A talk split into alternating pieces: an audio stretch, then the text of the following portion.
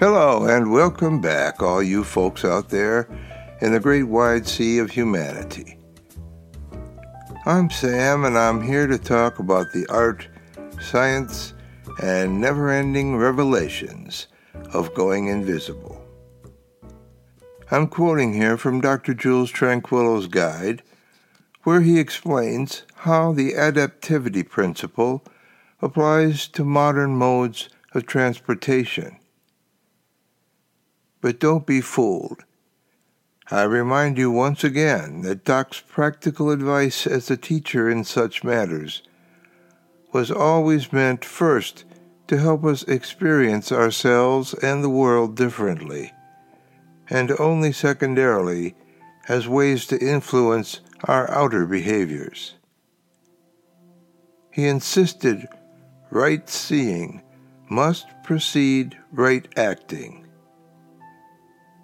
Here's how Doc says invisibles can practice right seeing in their travels about the planet. Escaping econoculture in place, rather than taking to the woods, means invisibles must contend with and adapt to current means of transportation.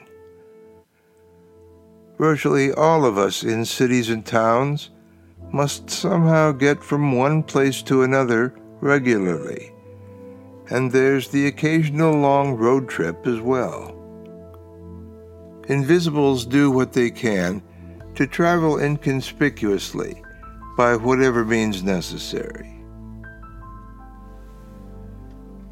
For those of us without private jets or yachts or limos in which we can move about incognito behind smoked glass, the privacy of an automobile is best for invisible travel because we are less personally noticeable behind the wheel than in any form of public transportation.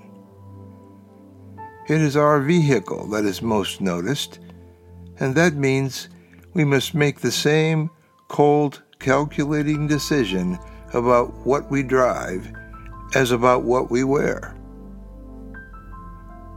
While primarily means of transportation, automobiles are also marvels of engineering and design, using shapes, colors, contours, glitter and shimmer to compete and draw attention very much like the bright spinners fishermen dangle to hook their prey.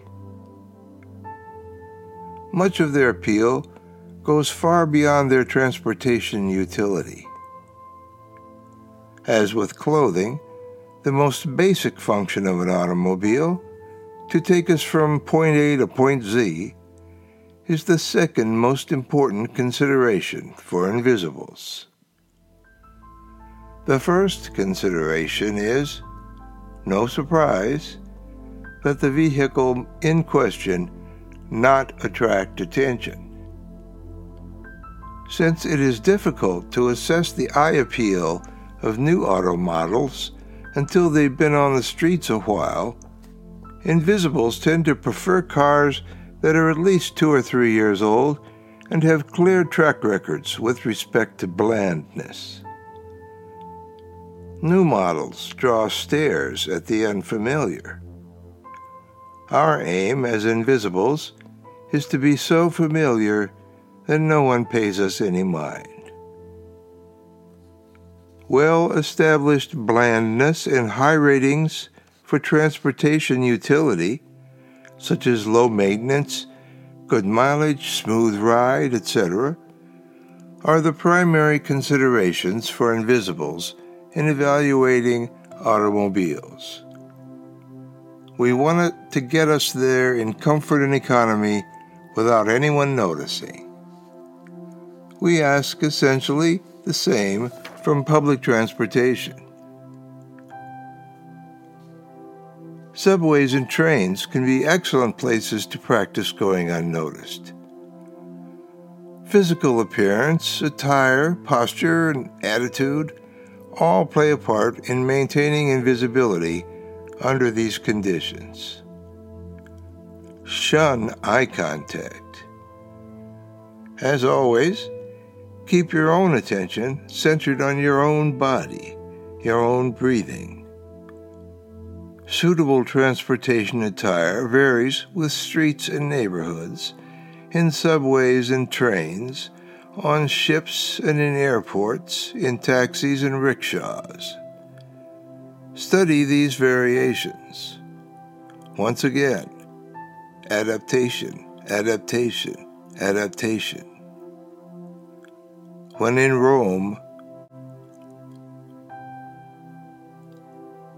Doc left further elaboration of invisible transportation arts to those better qualified, saying he mostly walked himself these days. A consumer buying guide for invisible vehicles of all kinds autos, trucks, motorcycles, motorhomes is in the final stages of production and should be available later this year. Invisible adepts who are also aficionados of flashy autos can better explain than he how these contraries can be reconciled. It remained a mystery to him. Other than walking, Doc considered the humble bicycle to be the ideal transportation for invisibles who are up to it. Any kind of ordinary bike, any common make, rainy days best, one pumping cyclist, indistinguishable among others bent under rain gear and hoods. One day in May, on a bike with a gentle rain tap tap tapping his helmet, he'd once felt himself dissolve into blissful transparency. He highly recommends the experience. Next up, a compatibility quiz for mixed relationships. For more on Going Invisible, visit howtogoinvisible.com all one word, no spaces.